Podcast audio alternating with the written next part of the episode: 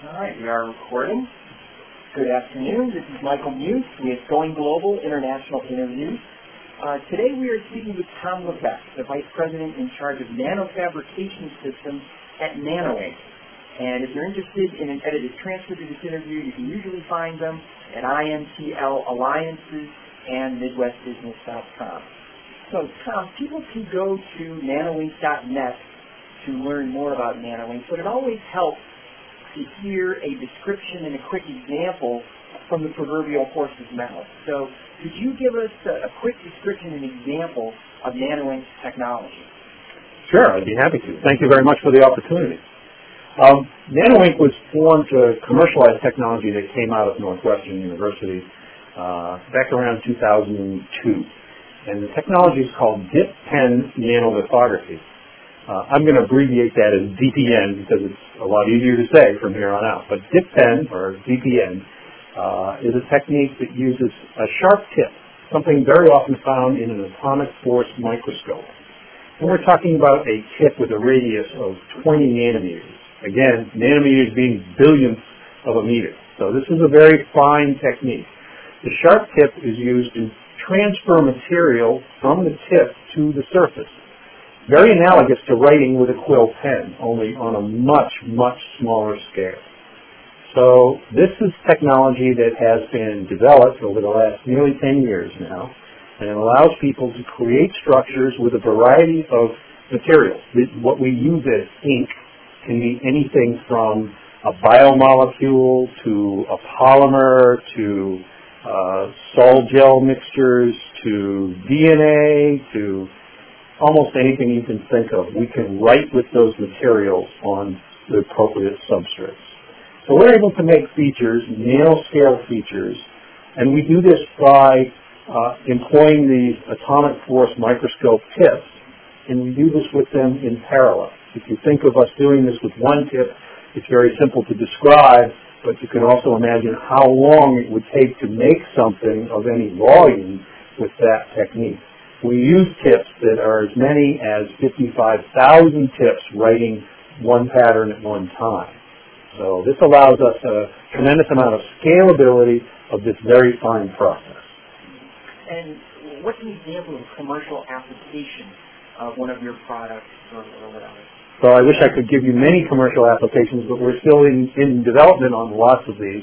I will say that it is possible for researchers at this point to manufacture substrates that are designed with different proteins on them at a very small scale that allows them to use them for cell culture media and the cells interact with these proteins or surface chemicals and they do things. They either differentiate and become something if they're stem cells or they uh, you can create scaffolds and do tissue engineering uh, or you could make protein arrays where the proteins themselves are used for screening other chemicals to see what potential new drugs or, or other active agents will bind to certain proteins. Remember that when we're working in the nano space with structures that are this small, and we're talking about, you know, single molecules that are interacting with single molecules, uh, the behavior of those is I don't want to say the rules go out the window. You know, some people say that when you do things in nanoscale, the rules are different. Well, the rules really aren't different, but the equations calculate differently when you're at that scale. So surface to volume, if you think of, you know, the number of atoms of a particular um, material that are on the outside of a particle. If the particle is a basketball, it's the, the surface to volume ratio is a great deal different if the particle is only uh, only a few hundred molecules to begin with. So maybe every molecule touches the outside. There is no inside of a particle that small. So in other words, relationships that in the physical space we're familiar with may be linear, they may be exponential at the nanoscale or, or in the other direction. In the other direction, again, think of smaller and smaller and smaller. So yes. Okay. Now, for a relatively small and young company, it seems like NanoInk has done a good job of generating uh, an international network. So let's talk a little bit about your global marketing channel. um, you have a number of international distributors mentioned on your website. Mhm. What's the role of distributor in your marketing and sales channel? Well, we have, you know, I guess distributors are like people. They come in all different flavors as well. And around the world, doing business in different com- countries is the, the, the, the, mores, the rules, etc. are different. But I would have to say, we expect our distributors to be able to provide frontline service for our equipment and to provide technical sales expertise in the selling of that equipment. Um, they may not be distributors in the true sense of a distributor when you think of an automotive parts distributor who has on the shelf many, many, many different components and uh, stocks uh, material and guarantees orders to the company. Our distributors are probably more like sales agents in the way that they really behave.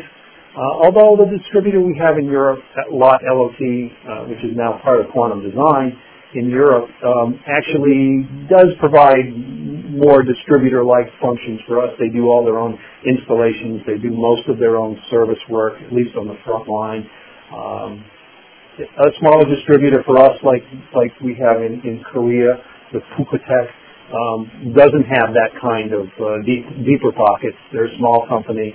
They are very focused in our niche, though. If you, there are not very many atomic force microscope events in Korea that happen that Pukotech doesn't know about. You know, small company, small country, small market. They're very, very close to it.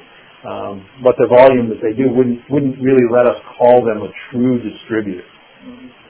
Well, I guess getting back to your product, I mean, you mentioned that your distributors don't stock your equipment per se, but when we're talking about NanoLink and DPN and so on, it sounds like the products that you're referring to are uh, microscopes and, and other hardware kinds of things, and not necessarily um, you know throughput or or supply kinds of things. When I think about the general world sense, when I think of nano ink, am I thinking of that correctly? Yeah, I, will expand on that a little bit. In that um, we we do we have about 60 customers worldwide, so we're not you know there's not thousands of nano customers. Many of them are used by multi-user facilities, so there's probably maybe 250 customers that we actually have that use them, use our equipment today. Um, and they, there are some consumables that, that they do use. So the, the, the analogy of, you know, sewing machines and needles and thread kind of comes to mind and that, know, we sell one big system and we sell a substantial amount of ongoing consumables, these tips that I talked about, uh, the, the the other MEMS-based uh, microelectromechanical devices that are made, all of the things we use are really small, so you can't exactly just stick your finger in and, and tweak something or grab a wrench and tighten it. Everything we work with is, is made of real small parts that are made in silicon technology, like in the semiconductor world. So um, there, there is an aftermarket um, business for providing the ongoing consumables to our customers. I wish I could say we make a business selling ink but the volume of the ink is so small, if you sold somebody a, a pint of ink, it would last a hundred lifetimes, you know? So we can't very well make business out of selling just generic chemicals as ink. Okay. Well, now then let's talk about how your relationship developed with your international distributors.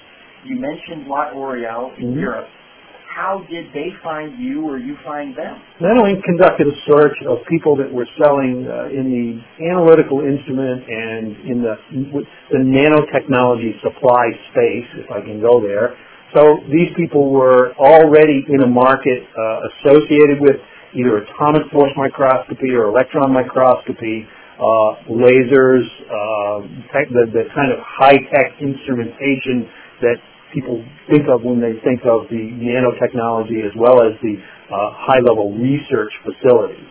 And that's, we, we did a survey uh, at the very beginning of the company when we looked around to see who we could uh, approach about these. Uh, approached in Europe, we approached three or four different companies that did this and uh, chose Lot. So we've been with Lot pretty much from the beginning for our European distributor. And it has expanded. They've, they've filled the role. Uh, they have gone from just providing offices in in uh, the major countries of uh, Germany, France, the UK, to now having offices in probably over 30 countries in Europe and Eastern Europe, and now we're we're getting orders from Romania and Russia and places where we didn't used to do much business. So. So in other words, LOT covers you throughout all of Europe. LOT covers through Eastern Europe and Europe today. Yeah. Okay. And I also saw that recently uh, you signed up with Quantum Design for China and India. How did that come about? we did, and that actually came about because we were already affiliated with with LOT. Quantum Design about a year and a half ago purchased LOT. And so we had been through a couple of different distributors in India and in China and hadn't found a tremendous uh, fit for us so far. And uh, because we were familiar with, with LOT, we began to look pretty seriously at their new owner. Uh, also, when Quantum purchased LOT, one of their plans was to go from being just a supplier of, because Quantum actually manufactures equipment, as well as uh, providing distribution for other related equipment. And they have a fairly extensive network uh, of distrib- distribution uh, in Asia. So this allowed us to unify uh, all of our, well, a large portion, portion of our distribution around the world under one um, contract and one umbrella. Well, now, and I also saw it looked like previously Schmidt Scientific had handled China for you, and you mentioned you had some problems with some prior distributors in India and China. What kind of problems did you run into? China is a very complex market. Um, the fact that there is a Taiwan and a China, and maybe even a Hong Kong to boot, which is somewhere in between in terms of uh, rules, regulations, and, and importation and uh, relationships. Um, we have been through in uh, Taiwan and China two two distributors uh, prior to the quantum relationship, uh, and um, all all distributors seem to have a very uh, rosy initial outlook, uh, and once they realize that the sales cycles for this type of equipment tend to be rather long and complex, and there's a lot of applications hand-holding, uh, the, the dew comes off the lily fairly quickly. So um, this time around, I think again we were a little more careful. We hope that in the long run, Quantum is better equipped for the for the long haul some of these other distributors were more interested in trying to turn in a, a fast uh, return for their for their efforts. And unfortunately for them, it doesn't really work very well that way. And were contracts a problem? Because typically, breaking agreements with distributors in foreign countries can be a sticky business. Well, there's a fairly I, I don't know if I call it lengthy, but uh, there, there, there's a, the exit clause on the contracts that when they're due to renew or or when they uh, terminate, uh, there's certainly some overlap there. Um, and but we've been able to work through those. I haven't had very, I haven't had any animosity with any distributor as we've made a change. They've been positive, uh, positive experiences uh, as we've made the change.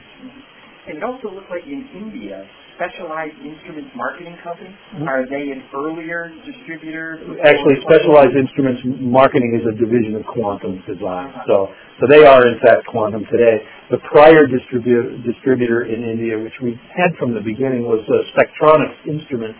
And you know, they again, they we sold uh, two systems in India over the four years or so that they were involved. So it in a way, it doesn't pay the distributor a whole lot if they're not very successful, and that sort of breeds lack of effort on their part. So it, it, it becomes uh, self-fulfilling that they don't do much business, that they don't work very hard at it, and therefore they don't do much business. And you know, India is a large market. We really, uh, I have a lot of inquiries for our equipment in, in, in India, and uh, we'd like to do better, and I hope we will do better in the future. And uh, it looks like Hakuto handles you in Japan, Singapore, Malaysia, Thailand, Vietnam. But Quantum Design also has offices in Japan as well. Yes, and Quantum would like to have our Japanese business right now. They've been fairly uh, upfront about that. Um, but we have a two-year plus relationship with Hakuto, and again, this uh, takes a while to train and and and build up a customer base. And so uh, we're still working with Hakuto. Uh, whether it lasts forever, you know, I can't say, but uh, the simple fact that Hakuto had offices uh, that could service us in Singapore at the time was important. Uh, and Malaysia, Vietnam, maybe less so, but at least we have some coverage there now that we don't have should we should we exit the Hakuto relationship. So. And you mentioned Korea already with Fukuoka, but it also looks like Quantum Design's active there. Another one where they, in the future, you know, they've expressed interest in it, but uh, I felt that in Korea, again, being a niche market for us, um, we were probably better off with somebody that knows all the players really well. Uh, and you know, if, if quantum grows into a role like that for us in the future, that's that's that's an opportunity too. Oh, so it's interesting. So it sounds like the big guy, quantum, can comfortably coexist with some of the small specialists on a country-by-country basis. Yes, I believe that's a very good uh, uh, description of, of, of the, the role that, that both of those players can have in this. Okay. Um, are there any other potential channel conflicts that you see? It's you resolve? There there are some channel conflicts, and it's interesting because there are times when distributors would like to have uh, products that could be competitive products. And we had a distributor uh, in, in one place who wanted to pick up a product which we felt was competitive, and we said you'll have to make a choice. And uh, he chose the other product, and we we replaced it. But uh, there aren't too many of those. There are places where people uh, who sell our equipment also sell atomic force microscopes. And while we're not competitive per se with the atomic force microscope, um, it is, we have an AFM in our equipment, which which is built into the system. So there are times when one distributor may sell one atomic force microscope and want to sell our DipPen nanolithography system, and the two microscopes involved might not be fully compatible. So we have had some issues there where where we've had conflicts, but we've been able to resolve those by having different sales forces at that distributor. You know, specialization again, somebody specifically selling a nanotechnology product and somebody selling a more generic uh, AFM. So there have been ways around it. And it also looks like in the U.S. you have primarily a direct sales model. We do. And complemented by essentially an indirect sales model internationally. But working through distributors and other representatives and so on, there are control issues. You know, as you mentioned already, sometimes they don't pay as much attention as you'd like them to, and so on. Do you imagine in the future at any time changing your international channel structure? I think it's possibly true that we will grow. Um, some of our new products uh, have very large market potential upsides on them. Uh, we're, we're providing products right now that are associated with stem cells. If you know that stem cells is a very hot topic. So uh, if we're successful in some of the things that we're doing, we very easily could be large enough to justify more direct involvement in certain places around the globe. And those are the kind of places where you've seen a lot of research in stem cells. Singapore comes comes to mind. The Singapore government's made tremendous investment in that side of uh, Europe also comes to mind. You know, and, and we are increasing our efforts in Europe alongside our distributor today. We're putting more direct nanoink people into Europe to work with our distributor, not trying to essentially replace a distributor, but to, to strengthen a distributor. I know that we are not in a position as a company to, to live without those 30 offices and to go direct and start trying to build that organization takes an awful lot of uh, revenue to do that. So uh, in the meantime, uh, we, we're finding that we can improve our dis- distributors' capabilities with some more nanoink support, and uh, we're, we're making that investment. So in other words, you- you're hiring people in Europe to support your Absolutely. Yeah. Okay, cool. Um, and just one other thing on your international arrangements. Um, it looks like you have some licensing agreements with the University of Liverpool and Strathclyde. Strathclyde is in Glasgow, Scotland, uh, and Liverpool. Both of those are associated with some of our stem cell work. In fact, we did a press release just a couple weeks ago announcing the license agreements that we've taken with uh, um, Liverpool primarily, although Strathclyde is involved. There's two researchers, one in each location. This grew out of work that was done at our one of our current customers, where they used our equipment to uh, uh, create substrates that were able to manipulate manipulate stem cell growth. And uh, we saw the, the value in this, and we we entered into an agreement where we support research at both of those facilities and have licensed the IP that they have filed. We have filed on that as well in the United States. And uh, as, as this develops, there is a, a royalty that will be paid back to the universities on our sales of these products. Interesting. I mean, is that something that you can replicate in other places? Oh, absolutely. We, we have similar licenses around in the United States as well, several universities. Uh, I believe we have six different uh, uh, universities where we have uh, licenses of uh, in licensing technology from them and pay royalties back to those universities. And I got to believe there would be a lot of opportunities in a lot of other places in Europe. Yeah. You know, Asia, Singapore, as you mentioned as well. So Absolutely, absolutely. But the difficulty is is spotting those, and and you know being all around the world, knowing what people are doing with the equipment. And again, we're we're only focusing on equipment that is uh, related to or enabled by dip pen nanolithography. We're not going out looking for opportunities to license technology to grow stem cells with other uh, technology than than what we feel is primarily our focus. But I mean, things they're doing in the UK, though, I got to believe they're doing in other places throughout the world as well. So, They are. um, good. And I guess dovetailing on that a little bit, just an organizational issue. And taking a look at your advisory board, it looks like it's primarily Chicago-based. But there is one gentleman, Dr. Duncan Graham, who is from the University of Strathclyde, who is a member of your scientific advisory board. And just joined us. Okay. Are there plans to expand that scientific advisory board to include more people outside of Chicago? I think yes. Again, going back, we're, we're a reasonably young company. We've, we've been around since uh, 2002. Our scientific advisory board was initially focused on uh, where the technology came from. Uh, up until last year, we had two other people on our advisory board, uh, which we changed. We had one of them from Georgia Tech, who served with us for about four years. We had one from Seoul, Korea, Seoul National University in Korea but he was originally from Northwestern. So ah. again, the, the if you look at the genesis of the technology, it came very very heavily out of Northwestern, and these these the ripples move out across the world, and some of these people stay with us for a while and then move on to do other things.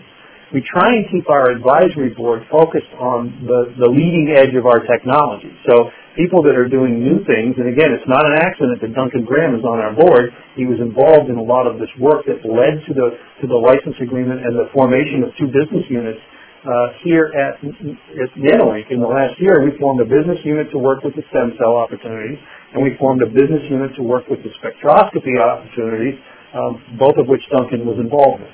Uh, and I, mean, I don't mean to jump on a soapbox, but part of the reason I ask is I think there are a lot of American companies and organizations who have a lot more international interest from customers, suppliers, partners, and so on, and their interests really aren't represented on the board. And so I just think it's a lot better for American companies to consider adding those international constituents at the board level because I think they're really underrepresented these days. No, I, I agree. And, and we are always looking for new, bright scientists who are doing work that's uh, core to our technology. And uh, we, we are, as I said, our board is a kind of dynamic group of people, um, which will continue to grow, and and people will come and people will go. Now, to move into a couple specific issues, I think it's safe to say that you're a Chicago success story. To what you attribute NanoInk's international success? That's, that's not one I really, I guess, I thought about a lot. Um, our international success, again, I think we, we have some very unique new enabling technologies. We allow people to do some things with our equipment that they can do almost with no other way. And the other thing is, is that it allows people to make structures, these nanostructures, which are used in chemistry or polymers or biology or physics. Again, everybody wants to work with these small structures. And our equipment allows people to do this without having a complete fab or, you know, a billion dollars worth of equipment on a mini football field size footprint. Um, our equipment is desktop equi- equipment. So people can purchase our equipment for the several hundreds of thousands, which may sound like a lot compared to a new automobile, but it sounds like a very little compared to what you would have to invest for uh, electron beam lithography or, or even nanoimprint lithography, the tools that are, you know, in the many, many hundreds to many millions of dollar range. Um, so th- there's a demand. And, and the, the fact that there's a demand for the technology and the capability, the demand is pretty universal. I mean, we, our customers are split almost 50-50 between North America and the rest of the world. So uh, we, we have a presence. You know, anybody that wants to work in leading edge technology looks at us now and says, uh, dip pen lithography is, is an alternative. It's not, it's not the mainstream lithography. You know, that's still dominated by the, the Research One university that has clean rooms with with many different types of equipment in it and, and many, many millions of dollars compared to, you know, we're kind of the, the niche alternative to that for someone who has a smaller laboratory, uh, needs immediate access to these kind of small structures, um, and we fit their budget. Okay.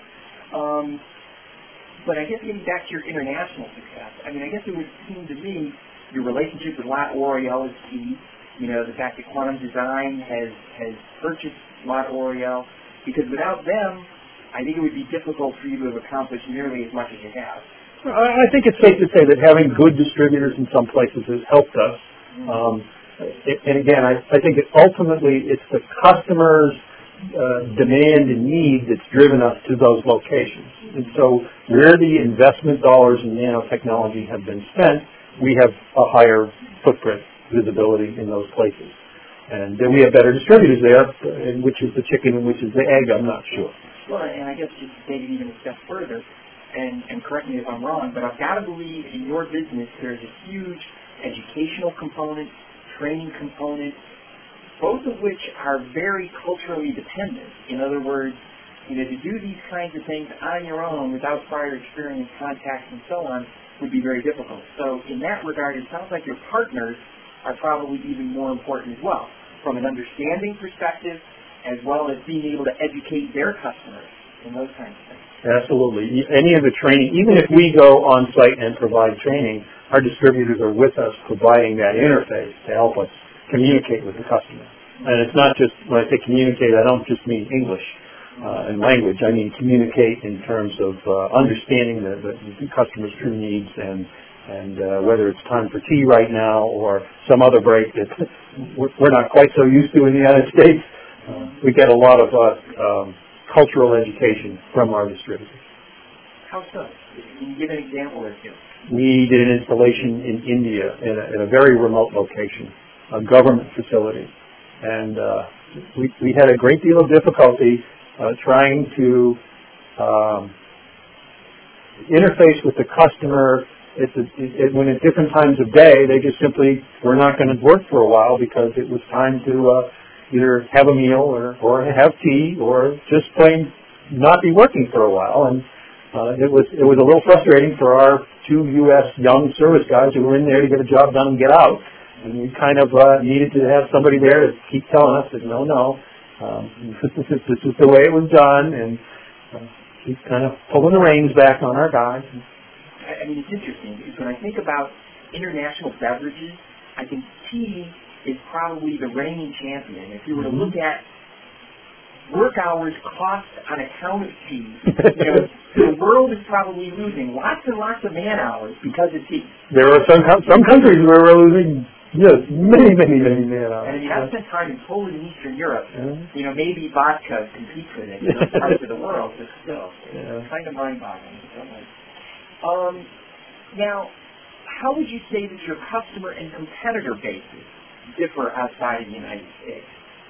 Um, well, let me. I'll answer those separately because I think that uh, there are two. There really are two questions there. Mm-hmm. Um, the customer base is probably driven more by you know the nanotechnology space. So there's probably not as much difference in the customer base. Or I mean, people are still trying to solve these uh, questions of how matter interacts on the on the nanoscale. That's really the driver for our customers, and that the amount of money that's available or the length of time it takes to buy it, those things may vary country to country, but the but the science that they're trying to do is probably fairly similar.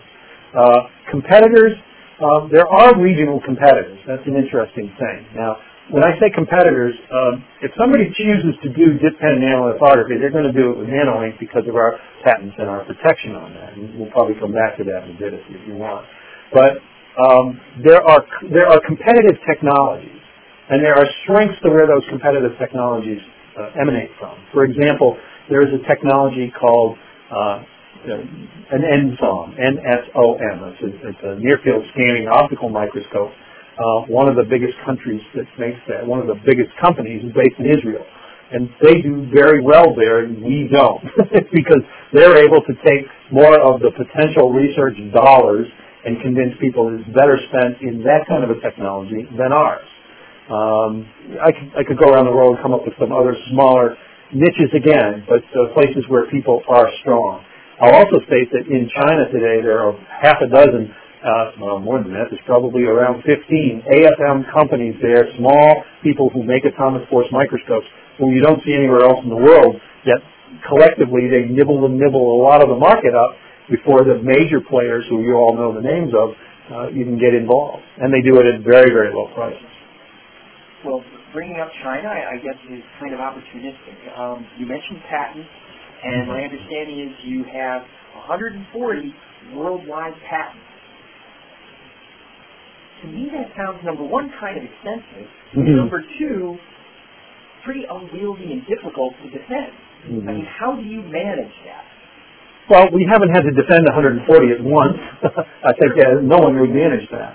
Um, we have been able to defend our patents uh, that we have so far. And 140 are not all granted. They're, they're some form of the process. So, um, you, you, know, technically, I suppose we wouldn't have to defend 140 because they're not all they're not already viably granted patents. But um, we, it is expensive. First of all, when you say expensive, it's one of our very large um, uh, budget items every year. Um, we, our, our lawyers love us um, because um, you know we, we keep many of them uh, uh, employed and gainfully employed, and uh, and yet there's. I'm curious. Are these Chicago-based lawyers? Do you have lawyers in different places throughout the world to enforce them in different places? Our primary IP uh, lawyer is. Um, oh gosh, isn't that terrible when you just forget the company? Foley, uh, Foley and Lardner. Okay, I, I could tell you Steve's name, but Foley and Lardner, the company is a little higher. Okay, um, and and they have offices of, around uh, most major countries around the world. So when we have a question about Scottish law, you know, we have UK help on that. When we have a question about Japanese law, we have we have their help on that. Uh, in addition to our IP lawyers, though, we also have uh, another law firm. We use Seyfarth Shaw locally. So we have Chicago uh, help for more routine legal and agreement issues where we use uh, the Foley people more for the intellectual property filings and uh, defense. Okay. Um, and you mentioned China. Are there any other problems defending your IP in different places throughout the world?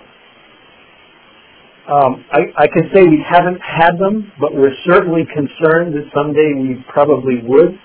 Uh, and, and I think it varies from which particular product and division of our company you're talking about.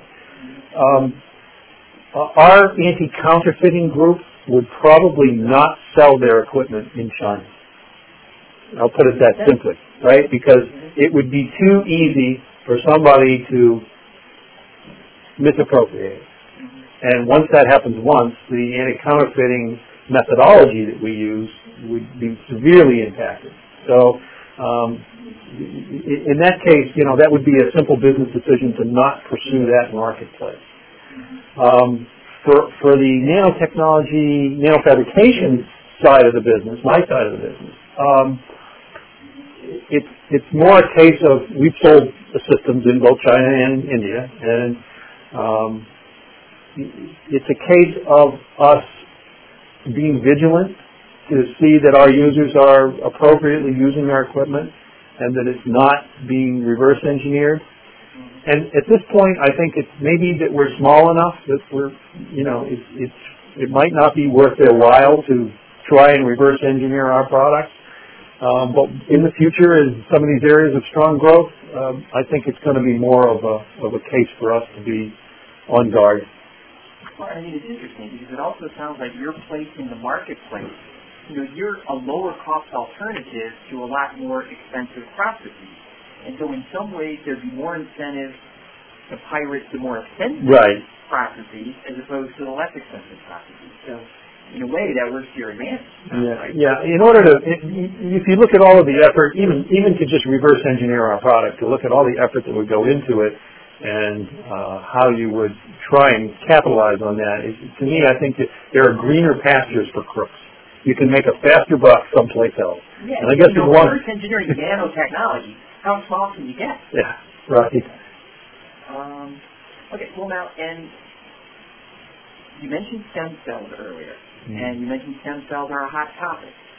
Nanotechnology, in some ways, is newsworthy and not necessarily in a good way. In other words, you run into opposition in different places throughout the world because people are concerned about negative effects of nanotechnology and and um, negative perceptions of stem cell research and so on, and how do you address those concerns? Well, uh, there's two questions in there. Again, I'm going to I'm going to answer the stem cells first because I think it's an easier question to answer, and that is um, all of our work with stem cells is it doesn't really matter whether we work with embryonic stem cells or, or human adult stem cells. And in fact, we do we do not work with embryonic stem cells, but our but our technology is neutral to what you do with the stem cells. Our choice has been to only work with human adult stem cells, and that we bypass the ethical issues of embryos being destroyed.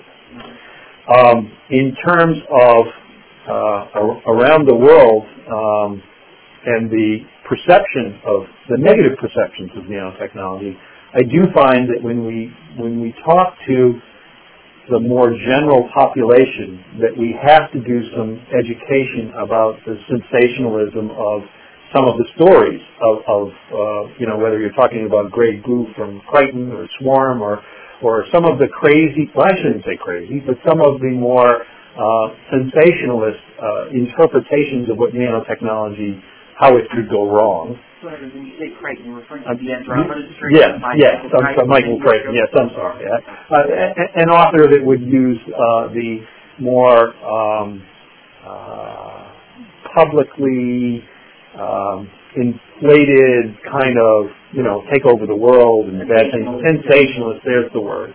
Um, but, but, you know, fundamentally, I think if people who are associated with nanotechnology, the, the, the, the more educated and the more scientifically oriented, um, realize that it's not completely without any potential danger. But, but nanoparticles have been around forever. We are just now learning what, how to manipulate them. Uh, it's the reason that stained glass in some of the old cathedrals has the colors it has because they added the nanoparticles to it. They just didn't know they were doing it at the time. Um, so nowadays, now that we've and and and carbon nanotubes are virtually soot, so soot's been around for a long time. So many of these things, the bodies have been exposed to them. That's not to say people should have carte blanche and should mix new technologies into um, foods and cosmetics that are that are you know in high concentrations that are associated with humans or animals. Uh, I do think there needs to be some oversight, uh, but I also think that uh, the the runaway stories of the, of the kind of doom and gloom that come out of this are much more for uh, for their story value and, and sensa- sensationalist value they have. Okay. But we do a lot of education. Well, yeah, you have to, no doubt about it. Um, moving on to some specific international marketing questions. Um, Americans are the world's biggest brand evangelists. And I know that you have a relatively new product, Nano Guardian. You mentioned that you probably won't be bringing that out in China. How will you be marketing Nano Guardian internationally? Well, you really should be talking to the division that does the Nano Guardian things, but I, and, and I'll, I'll, I'll give you kind of a summary. Uh, but if you if you want to go into more depth with that, you could talk to those guys too. Um, at this point in time, they they have been marketing their products as, as very much focused on, you know, using nanotechnology to protect items of high value, and and it, it, it's a case where um, by disclosing only a little, and they have to be very careful what they can disclose, because if you simply go out and espouse your technology and how you do things, you, you again announce to people the best way to circumvent it. And so they are, uh, they, they provide information to people about the value of what they can do and, and, and the, the model of how they would do it, but without detail. So it's an interesting sales approach because You know, you're really selling a mysterious solution to to a problem without giving too much away in uh, how it's done. And you're trying to sell it to some very analytical people who want to know everything about how it's done. So uh, it's a bit of a challenge for them. Um, they do they do have a fairly small team, and they do all work from here. There are not distribution channels set up yet. A lot of their work is done with pharmaceuticals at this point, and the pharmaceutical companies are almost all um, multinationals to begin with. So working with uh, a Pfizer here means you're already working with Pfizer in the UK just as much. So it's a very centralized, uh, long-term uh, approach to, to, the sale of, of, that technology. And I, I, guess my understanding was that this is to protect brands per se, but you expanded that to even things of value. Mm. What's the difference there? Um, we've looked at applications that go so far as currency. Mm-hmm. We've looked at uh, any counterfeiting applications of uh, when I say items, I dollar bills and, and yes, okay. yeah, yeah. If, if anything's worth something, people will steal it. It's amazing to me. They'll just then steal it. So we've looked at expensive watches. We've looked at airplane parts. We've looked at medical devices. Um, anything that people will try and you know cut the cost, lower the cost. So Circumvent manufacturers, not just branded things. Aircraft aircraft parts are. Uh, are actually uh, very often, and there's a great deal of counterfeiting on parts that go into aircraft. And but I mean, it also sounds like there are probably a lot of products more created in the developed world, um, you know, not OEM kinds of things. Um, so, you know, that determines where some of your markets are too. Yeah, it, it, it does.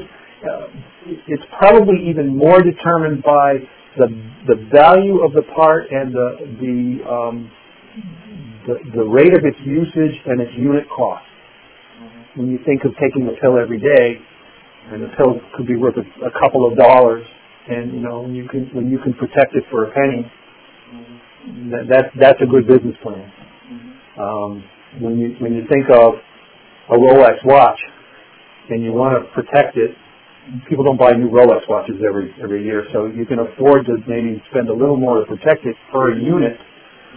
Um, but but the, the pressure to steal it might might be you know the counterfeit it might be higher at the same time. So it's it's everyone's different. Okay.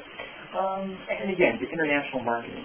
It didn't look like you're giving it any international trade shows do your distributors do uh, that for you on a country by country basis? Yes. It, it, our, our, trade show effort that comes direct from NanoInk is very heavily focused in the U.S., in North America. Um, and, but that's because we staff all those shows by ourselves.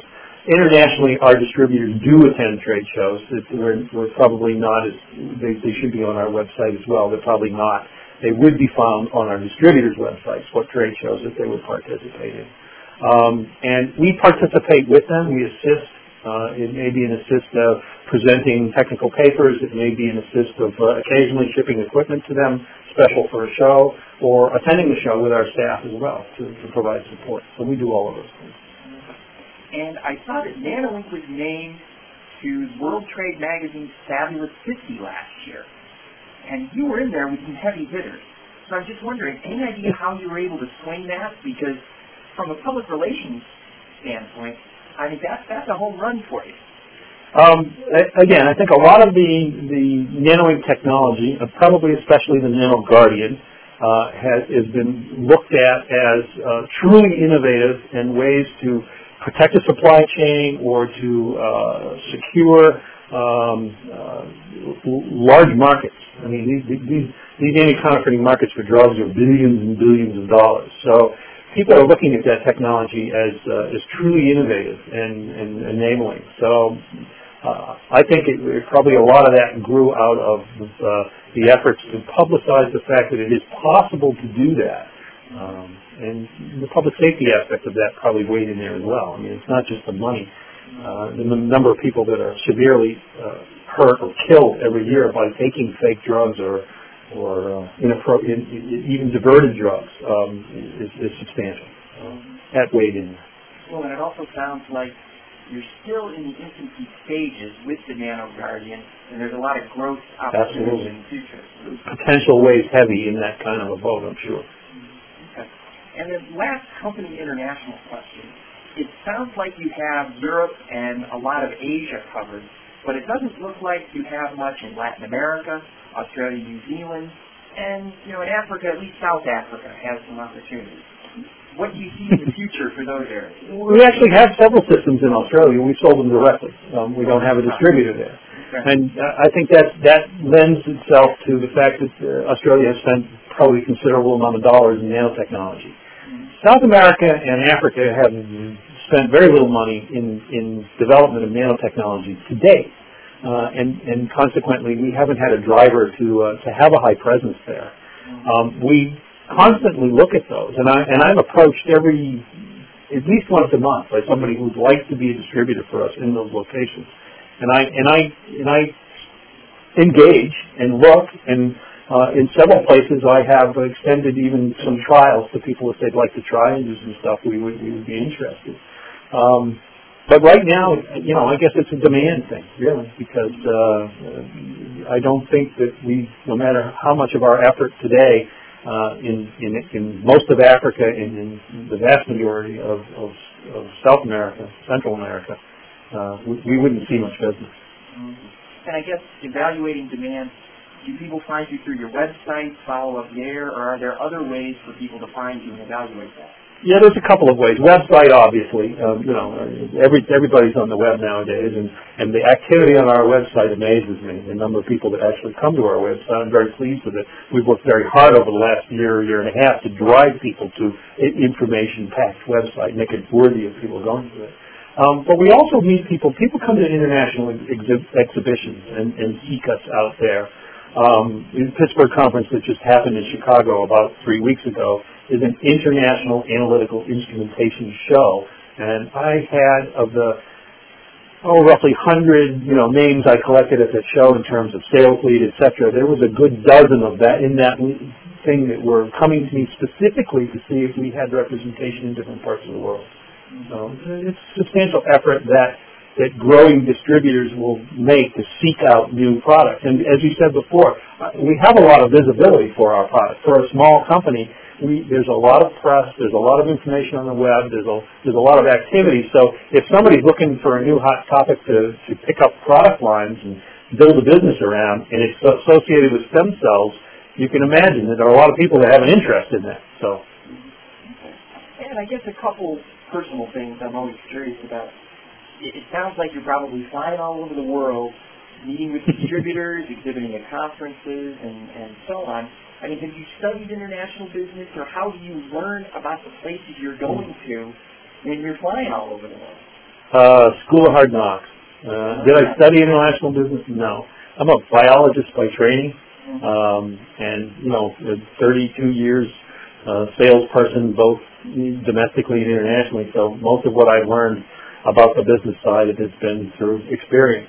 Uh, I will say that most of my trips internationally, I do, uh, I am accompanied by somebody on the ground there. Uh, that's not to say all the time. I've, I've done some pioneering things in countries where I've gone in and used, uh, you know, U.S. State Department uh, agencies, uh, gold gold programs, things like that to help. Gold P, thank you. That's the one. It's been a while since I did that, but I but I've done that in a few countries where I've gone in uh, to look at potential distributors cold and started that way. And uh, you know that was that was a help to, to have that kind of capability. But uh, no formal training. okay, yeah, and you're not alone. I mean, no. Um, and I guess one last thing. I mean, with your products, they're obviously very technical, require a lot of education. Is there anything that changes as far as language or culture that impacts upon your business? Because being highly technical, I would think not. But on the other hand, you know, there are certain things that you have to provide in written form. They probably have to be translated. You know, where do language and culture impact upon your business here? Well, I'm sure I'm sure they do impact. You're right. By being technical, we get sort of a pass on a lot of that stuff. Uh, all of my contracts are in English. I have not had to uh, really do an awful lot of translations of our, our do- instrument documentation or our business documentation Now, a large distributor like one in Japan may choose to, in fact, uh, make their material, make our materials available in their own language, and they have. Um, somewhat less so, Korea does it, uh, a little bit even less so, China, Taiwan have done it. Um, but I mean, in those instances, have you proof to make sure that everything's correct, makes sense? Because sometimes stuff does get lost in translation. Uh, I'm, I'm sure that's true, but uh, for the most part, the answer to that is no. So we're, there's some exposure there, I'm I guess sure. you have to trust them to a certain extent. Yeah. But Um, now, that's not to say uh, absolutely completely. Um, you know, we, we, we have we have. This is a very diverse company, by the way. There are. I could almost find if I need a language speaker, I can run up and down the hall, and and you'd be amazed at how many different ones I can get. Korean, J- Japanese, um, Italian, um, Chinese. Um, three people here from India. Um, German, French. So I, know, I, it's always great to have it's great to have them here. It's great to have them here.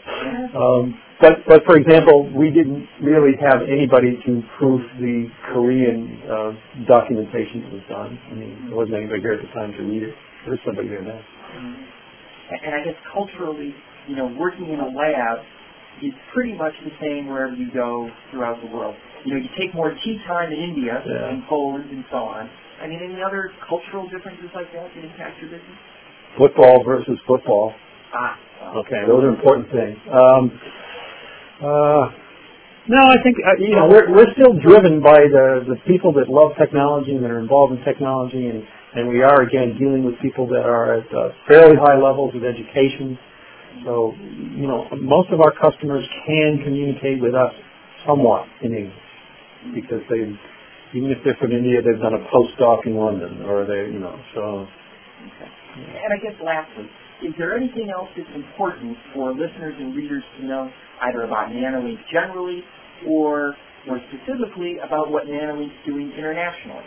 Well, let me give you the general first, because I think to date there are not very many really good examples of successful nanotechnology companies. There's a lot of companies that have nano in their name and that are associated with nano and that have raised a lot of money, or you know, but but a broad-based company that's involved across the whole planet and across many different fe- aspects of nanotechnology. I don't know that anyone's risen to that, and I am certainly hoping that NanoInk can, can accept that mantle. we we actually have an internal directive to rise to that challenge, to try and be that company. So uh, I'm excited to be involved with a company that's, that's, that's that focused on trying to move uh, in, into a role like that. Um, internationally, um, again, I, I think that uh, the nanotechnology offers so many potential answers to problems that the world has. Uh, that, that, and not to sound too overly holistic and holy, um, you know, and I, I do hope that we, we can provide some answers to some of the problems that we have because a lot of this green technology is enabled by nano. A lot of clean water could be enabled by nano. Energy can be enabled by nano. Um, healthcare can be enabled by nano. So Do you have specific examples there, or does DPN apply here? well, I'm using nano. I'm using nano in a more general sense there because you know DPN isn't the answer to every one of those world problems, but DPN can enable nano manufacturing. If we can we can use our equipment to train. One of the other things that's, that's missing, and we really just realized this in the last few years, um, there are currently in the United States somewhere around 20 to 30,000 nanotechnologists, people that are trained to work at this size range. They are almost exclusively people that went through Research One level institutions and have advanced degrees.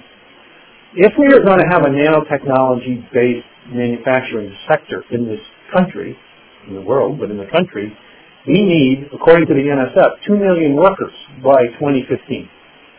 And nobody's training those guys, and the universities can't train them quickly enough. We've seen, uh, over the last less than a year now, we've seen a movement to invest in the training of technology workers for just a year or two away, you know, five years away. Um, And, and NanoInk. has in fact got a product called the Nano Professor, which is a combined uh, equipment, some of which we make, some of which we buy, uh, a curriculum, the supplies, the training of the teachers, and we are working pretty heavily right now to try and begin to scale geometrically anyway uh, the ability to begin training a workforce. And that, that's something that's, that's brand new. That was a year ago. If you asked me if NanoInk would be in the business of selling education, I would have said why. But as we grew, I experienced the problem firsthand. I hired five people last year, all of which have PhDs and they are sales and service people. They, you know, fundamentally, they don't need those degrees to do their jobs, but those are the people that are trained. So um, there's a whole new business growing up here now on how to create a, a, a program that will allow small colleges, junior colleges, technical vocational colleges to use equipment, some of which we make, um, to train people on how to become proficient at manufacturing in the nanospace. And um, if we do a good job of this, it helps keep an industry in this country that otherwise will go somewhere else, just like most other manufacturing industries have gone somewhere else. Well, and just looking at the competitive landscape, I mean, one of America's competitive disadvantages these days supposedly is that we are graduating thousands or tens of thousands of engineers each year. China and India are graduating hundreds, hundreds of thousands. Of thousands. Right. And so, any idea where China and India are in terms of training nanotechnology? Um, I don't think they're any further along than we are. Unfortunately, they just have so many more to begin with. Well, exactly. That, that if I said we had 20,000 in this country, they would probably have more than 20,000 just because of the sheer numbers. And the other thing that we've done a very poor job in this country of is training uh, uh, students from other countries and then giving them advanced degrees and then tacking them home to their own country again because we won't allow them to work here. I think that's been a that's a bit of a travesty. And you know, I'm all for having Americans take American jobs, but you know, on the other hand, somebody needs to fill these jobs, and there's a real need for trained technologists to keep advancing our, our science. And we're we're we're, we're promoting other countries. Uh, advancement of that by training all the people in the first class institutions and then sending them back and I have to tell you, I've been to some of the first-class institutions in India. You know, if you go to uh, IIT in Delhi, that's equivalent to an MIT in this country. And um, I didn't find it to be anywhere near the quality of the education that someone would get here. So I strongly suspect uh, that we are doing a very good job of training the individuals who are going back and improving the educational system of the other countries who will then make them even more competitive with us in the future. So. Okay. Anything else? No, thank you for the opportunity to uh, espouse about our technology. again, well, thank you very much for your time. Much appreciated.